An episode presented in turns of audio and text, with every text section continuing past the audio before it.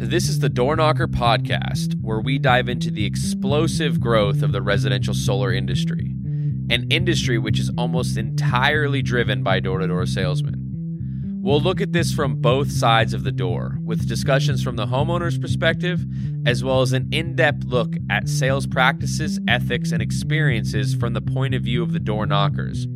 We hope to provide an inside look for homeowners at this exciting growth industry as well as provide a resource for industry professionals by fostering a discussion of what both can expect from in home sales. I'm your host, Zach Ross.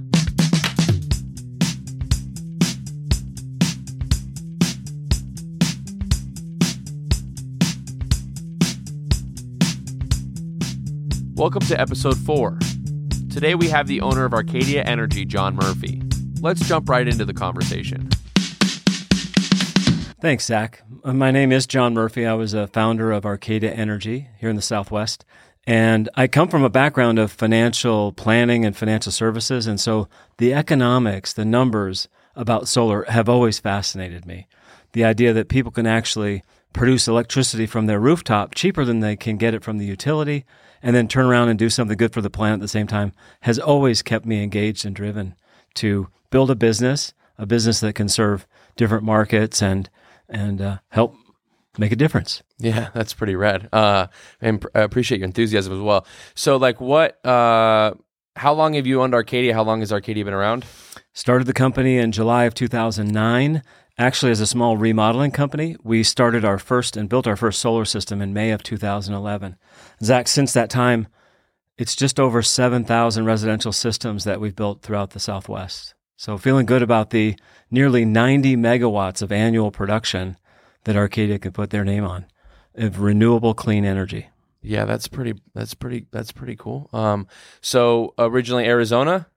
Grew up in Arizona, started the company there, then branched out to the Las Vegas market here in 2014, and wound up uh, surviving or going through that little shutdown from yeah. 2015 to 17. In the meantime, opened an office in Fresno, California, in the central part of that state. Okay. And we're excited about opening a new office in El Paso, Texas, very shortly. Oh, that's killer! Yeah, El Paso's a good market, almost as good as Vegas. Um, so uh, yeah, Arcadia 2009, um, first solar system 2011.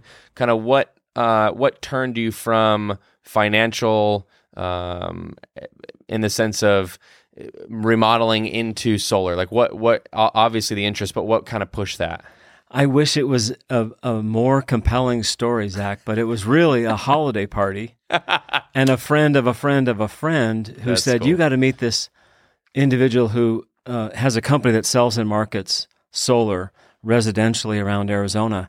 And I had put together a small construction crew to help flip some houses.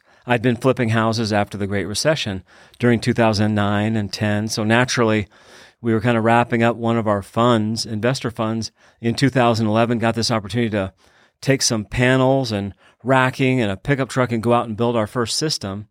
And then we just started figuring out how can we help companies like that first partner of ours to focus on sales and marketing and not to have to worry about that customer experience, about the quality of the install. And we just made it our goal in life to take care of everything that wasn't sales and marketing of solar. And that's what we try to do with our partners. So it was a pretty easy transition for me from financial services, love of entrepreneurship and businesses, because I worked with so many entrepreneurs during my time as a financial planner. And then having some great tradespeople to work with, we just turned that into a, a solar installation crew instead of a house flipping crew. Yeah, that's pretty. That's a. I mean, that's a compelling story to me. I love everything that's good like that over a Christmas party. Yeah. Um, so a lot of times we have homeowners. You know, we're in a home. We're trying to explain to them. You know, what is solar.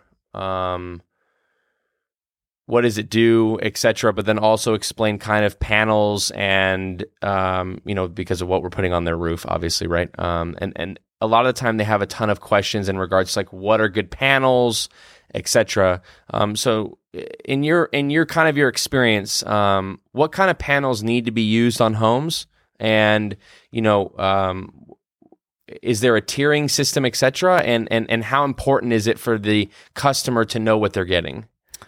Great, great question, Zach. And I, I think I want to just point out that there are a lot of new types of photovoltaic instruments or equipment out there, including you can have a high rise building with glass as clear as your windshield that's actually photovoltaic, producing electricity on a, on a skyscraper.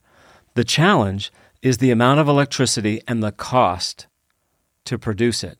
And what solar has done in the last 30 to 40 years, and especially in the last five years, where, just so your audience knows this, the cost of solar has come down 80% over the last five years. And so that's made it more readily available to a lot of folks. But let's, let's zero in on that idea of panels. What I tell people often is that solar panels are the same today in their appearance as they were back in the 70s. It's about 40 inches wide and about 65 inches tall, with 60 silicon cells that create the electricity in a small DC current. The only difference is that those panels have become more and more efficient. So we were just talking about the company's history, and I'll tell you that the first panel we installed, that same 60 cell 40 by 65 panel, produced 225 watts of power under standard test conditions. You're well aware, Zach, that now we've got panels that are producing 330, 335, and 340 watts of power under standard test conditions. The same size panel, just better efficiency. So, in response to your question about tiering, that's exactly what we have in this industry. And anyone out there would want to make sure that they have tier one panels on their rooftop. Now, is that brand important? Well, what's the difference between a Toyota and a Lexus? Or what is the difference between you know different kinds of electronics that we have in our own home? Do we know what, where and how every uh, resistor was was produced inside of a a boombox, or well, I'm kind of dating myself by just saying boombox. Sorry about that. So, okay, inside my no iPods are still the same yeah, way, right? right? Yeah, yeah, All right, yeah. yeah. You know yeah. what I mean. So the point is that that the solar panels are a part of this intricate system where we're taking energy from the sun and putting that in AC, alternating current power, going into your main electric panel to run the house. It's an amazing feat. The panels, as long as they're tier one, they're going to be manufacturer warranted for 25 years. They're going to have a, an assurance or warranty as to how much power they'll produce 25 years from now compared to the day we take it out of the box. And all of those warranties are above 82, 83% of production 25 years from now. That's pretty incredible. It's a very small amount of degradation over the life of that panel. What's really important are the other equ- equipment components. Not that panels aren't, but I'll tell you that what's important for production is that customers keep them clean. I mean, that's a big, big part. And I'm sure we'll talk about it more as we go along. But you can lose 30% of your solar system's production by not cleaning those panels just because dust gets on them and starts blocking that energy. So, solar panels, we've used a number of them over time, but what we tend to do is try to find the best panel at the best price that we can use for six months to a year, where we can secure an allotment of panels and make sure that we do the very best installations in our in the markets that we work in. And so, um, there are some names out there that might be more recognizable. We can certainly access those, but we've taken 10 years and again, 7,000 systems worth of experience and know how to find that balance between price and productivity. And that's what we do on each system. Yeah, so um, you you talk about brand, more known brand names, um, and a, question that comes up a lot with homeowners is like, oh well, you know, what about this Panasonic panel, or you know, what, and and and versus like a, it's a name brand panel that you might use like a Longi or a Hanwha or whatever. Um, when you when you compare apples to apples though like you if you look at efficiency ratings etc you can kind of see that everything's very very similar right so as you're saying like do these things matter at all um, in the relation of like the name brand itself the panasonic etc Let me ask you a question. Zach, where do you get your socks? the internet i don't know yeah the internet How much do you pay?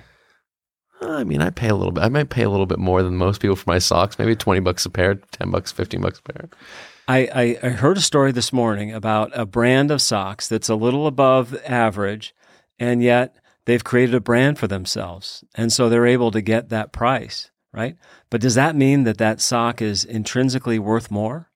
So I don't know about the audience, but I'm a kind of a Kirkland uh, Costco guy myself. yeah. And so I probably get a few more pairs for the same money that you do. The point about all of this, though, joking aside, we would never put a panel on a roof that we weren't 100% ready to stand behind for the next 25 or 30 years. You can count on that from Arcadia consistently. We're going to go to the market. We're going to find the panel that's going to work best day in and day out that we can bring to the consumer at a great price so they could produce a ton of electricity right from their rooftop. If it doesn't have the, the name brand that they're really after, then you know what? That customer should have that. And I guarantee you there's not a panel out there that we can't get for that customer. But let's understand there might be a little price addition for that. More than happy to fulfill that request of the customer, though.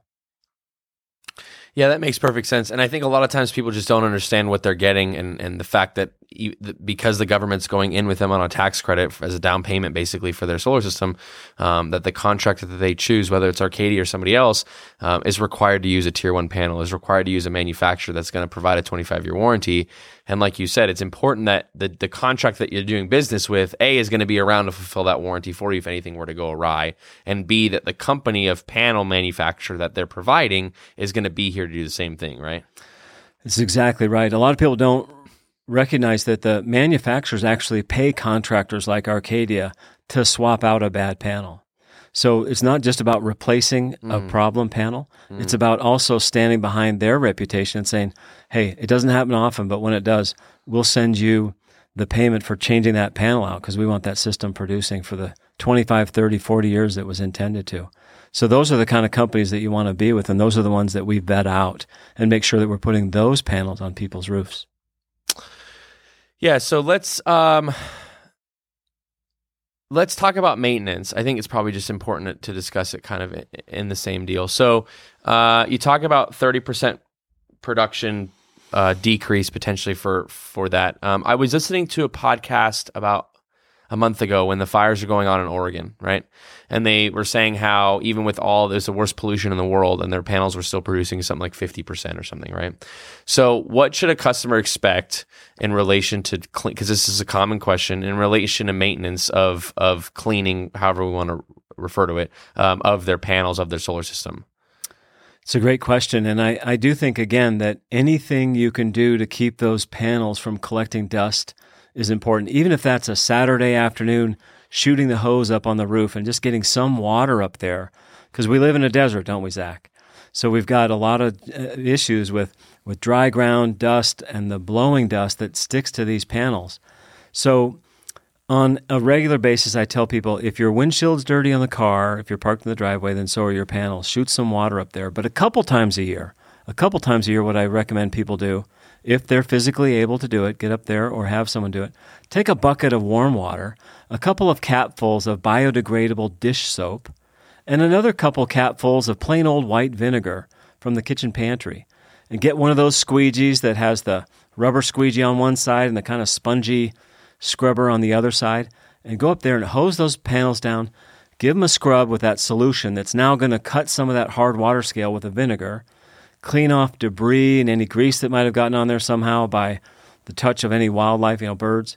But that act alone of just scrubbing them down, hosing them, squeegeeing them, brings them back to basically almost a new state where there's no calcium buildup that could block that sun's energy and no dirt or dust. And by having an oil free, clean surface, it should stay clean even longer. So that's why that soap's important. But make it biodegradable.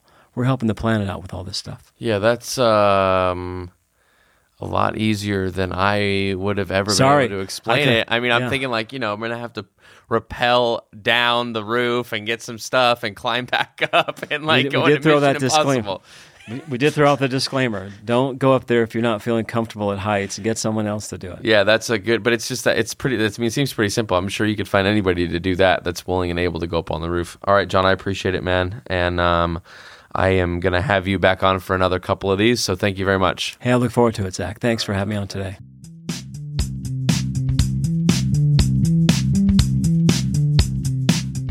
I really hope you enjoyed this week's episode of the podcast.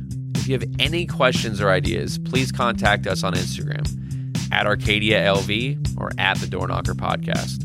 Our show is produced at 11th Street Records in downtown Las Vegas. Thanks for listening.